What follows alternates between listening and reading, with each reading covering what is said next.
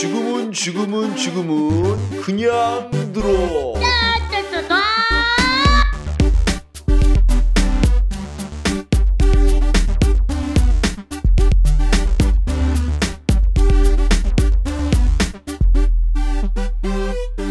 국내 최초 5등급을 위한 수능 국어 방송.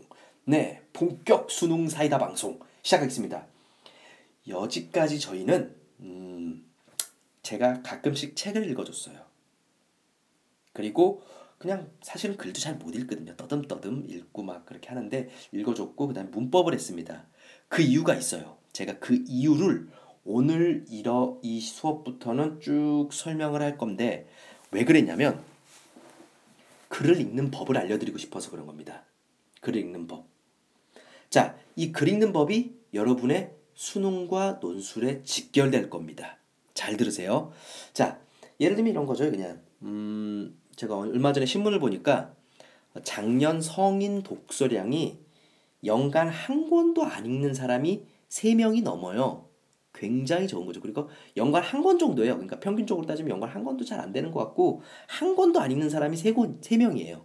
굉장히 글을 안 읽죠. 물론 이런 것들은 사회적인 현상일 수도 있고 여러 가지 분석을 해봐야 되는데 제가 이 얘기를 왜 하냐면 음, 수능 국어 는 독서가 80%입니다. 무슨 말이냐면 글을 잘 읽으면 특별한 수업이나 특별한 훈련을 받지 않아도 사실은 문제가 어느 정도는 풀릴 거예요. 나머지 내용만 어느 정도 채우면 됩니다. 뭐 문법이라든가 작문 이론이라든가 문학 이론만 몇 개만 챙기면 되는 겁니다. 사실은. 그런데 여러분 글 읽기가 잘 안 됐어요. 그래서 제가 책을 읽어준 거고요. 문법을 여기까지 밀고 온 겁니다. 자, 잘 들어보세요. 이제 첫 번째. 이런 아이들이 있을 거예요. 글자는 여기서 모르는 아이들이 없을 거죠. 그쵸? 저는 아주 신기해요. 글자는 근데 언제 어떻게 배웠죠? 참 이게 어려운 일이죠. 사실 글자를 안다는 게. 만약에 그것만 터득되면 다른 언어 되게 잘 배울 텐데. 하여튼 글자는 여러분 다 알고 있어요. 글은 읽어요. 그런데 긴 글은 못 읽어요. 그 다음에 조금 어려운 글들은 읽기도 싫고 그 다음에 좀 잘 안 읽히죠. 어, 모의고사를 풀어본 학생들은 읽다 보면 머릿속에 단어들만 파편적으로 안개만 떠돌아다닐 겁니다. 자, 일단 첫 번째는요. 여러분, 가장 기본입니다. 제가 왜 책을 읽어줬냐면 소리내서 읽는 게 가장 중요해요. 그리고 남이 읽은 책을 듣는 것도 가장 중요합니다. 어, 연구에 따르면 자기 수준보다 약간 높은 글을 읽었을 때 그 이해도가 굉장히 높아진다 그래요. 책을 읽는 것보다 들었을 때요.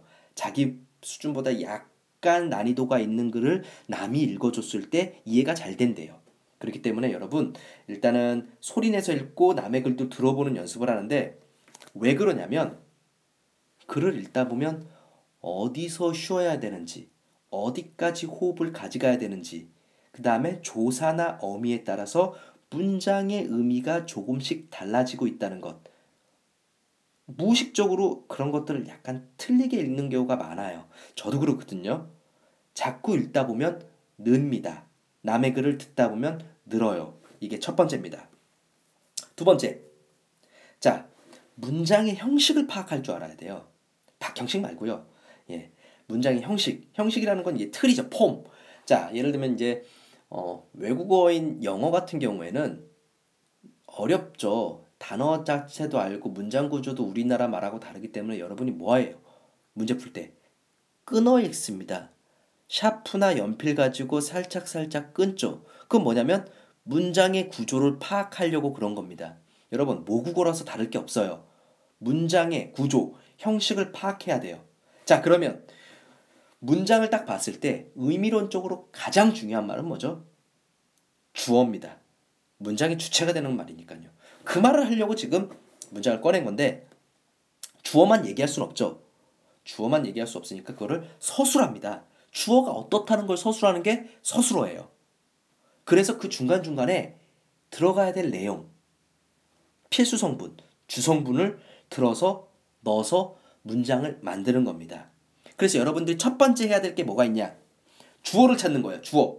주어는 찾아야 됩니다. 재빨리 찾아야 되죠. 이게 뭐 갖고 얘기해? 주체가 뭔가? 이 얘기에 문장에. 그 다음에 두 번째는 서술어를 보고 필수 성분, 주성분을 파악하는 겁니다. 제가 이거를 말하고 싶어서 여지까지 문법을 필수 성분, 문장 성분, 뭐 저기 품사 계속 이렇게 끌어온 겁니다. 왜냐하면 이런 것들이 하나하나씩 다 어느 정도 돼야지 이제 체득이 돼야지만 잘 되는 거기 때문에 자 이거는 머리로 하는 게 아닙니다. 몸으로 익히는 겁니다. 자 여러분 그러면 한번 예를 한번 들어가 볼 텐데요. 책은 49쪽이에요. 모두의 국어 책. 어, 모두의 국어 책은 49쪽이고요. 그 다음에 보조 자료를 그냥 보셔도 됩니다. 제가 팟캐스트 밑에다 올려놨으니까요. 보조 자료를, 보, 보조 자료를 보셔도 되고요. 자, 이제 시작해 보겠습니다. 첫 번째 문장. 우리는 가끔 평소보다 큰 보름달인 슈퍼문을 보게 된다. 이 문장을 딱 읽었습니다. 여러분이 봤어요. 주어가 뭐죠? 주어. 주어는 우리는입니다. 우리는 앞에 있는 말이니까 주어. 우리는 자 거기까지 됩니다. 서술어는 보게 된답니다. 자 우리는 보게 된다. 이 문장에서 그것만 얘기하고 싶어서 쓴 건 아닌 것 같아요. 필수 성분인 목적어가 있죠. 이 목적어 덩어리로 보라는 얘기입니다. 우리는 A를 보게 된다. 이 목적어 주성분입니다. 슈퍼문을 보게 된다는 거죠. 이렇게 성분 구조로 보면 글이 확연하게 보입니다. 두 번째, 사회 이론은 사회 구조나 사회적 상호작용을 연구하는 이론들을 통칭한다. 자, 찾아보죠. 주어. 사회 이론은입니다. 사회 이론은 서술어 통칭한다. 똑같죠? 무엇을 A를 통칭한다. 사회 이론은 A를 통칭한다. 다 싸잡아서 얘기한다. 라는 말이죠. 그럼 이 A가 목적어에 해당되는 어떤 덩어리입니다. 사회 구조나 사회적 상호작용을 연구하는 이론들을 통칭한다. 이 덩어리죠. 그래서 이 문장은 이 주어, 목적어, 서술어, 특히 목적어를 설명하고 싶어서 이 문장을 쓴 겁니다. 자, 조금 어려우니까 이거는 잘 들어보세요. 사회이론은 과학적 방법을 적용하면서도 연구 대상뿐 아니라 이론 자체가 사회 상황이나 역사적 조건에 긴밀히 연관된다는 특징을 지닌다. 자, 여러분 다시 읽어드리겠습니다. 사회이론은 과학적 방법을 적용하면서도 연구 대상뿐 아니라 이론 자체가 사회 상황이나 역사적 조건에 긴밀히 연관된다는 특징을 지닌다. 자, 그러면 이거는 주어가 뭐죠? 사회 이론입니다. 서술어는요. 지닌답니다. 그런데 성분이 뭐죠? 가장 필요한 주성분. 특징입니다. 사회 이론은 특징을 지닌다. 이 말이 큰 덩어리입니다. 그래서 앞에 이 중간에 들어간 말들은 이 특징을 꾸며주는 말입니다. 사회 이론은 A라는 특징을 지닌다. 자, 그런데 여러분, 하나를 더 봐야 돼요. 문장 구조 속에서는 주성분뿐만이 아니라 문장 자체에서도 어떤 구조가 있는데 어, 여러분 이런 말들 여기다 이제 혹시 체크하실 분들은 책에다가 체크해 주세요. 뿐 아니라 뿐 아니라 A뿐 아니라는 A 플러스 B입니다. A 플러스 B. 자 무슨 말이냐? 이 말은 다시 정리하면 사회이론은 A 플러스 B의 특징을 지닌다. 이 말을 하고 싶어서 이렇게 긴 글을 쓴 겁니다. 다시 한번 읽어드리죠. 이 말이 맞는지. 사회이론은 과학적 방법을 적용하면서도 연구 대상뿐 아니라 이론 자체가 사회 상황이나 역사적 조건에 긴밀한 연관이 된다는 특징을 지닌다. 어떤 뜻인지 약간 이제 보이시죠? 이게 중요한 겁니다. 자, 그럼 한번 예제 더 들어가 보죠. 자, 간단한 겁니다. 서양 철학, 서양의 철학사는 본질을 찾는 과정이라고 말할 수 있다. 자, 주어가 뭐죠? 서양 철학사는입니다. 서술어는 말할 수 있답니다. 말할 수 있다. 서술어 부분은요. 자, 서양 철학사는 말할 수 있다. 이 중간 부분 뭐라고 말해야 되죠? 이게 중요한 겁니다. 본질을 찾는 과정. 이 말을 하고 싶어서 이 문장을 쓴 거죠.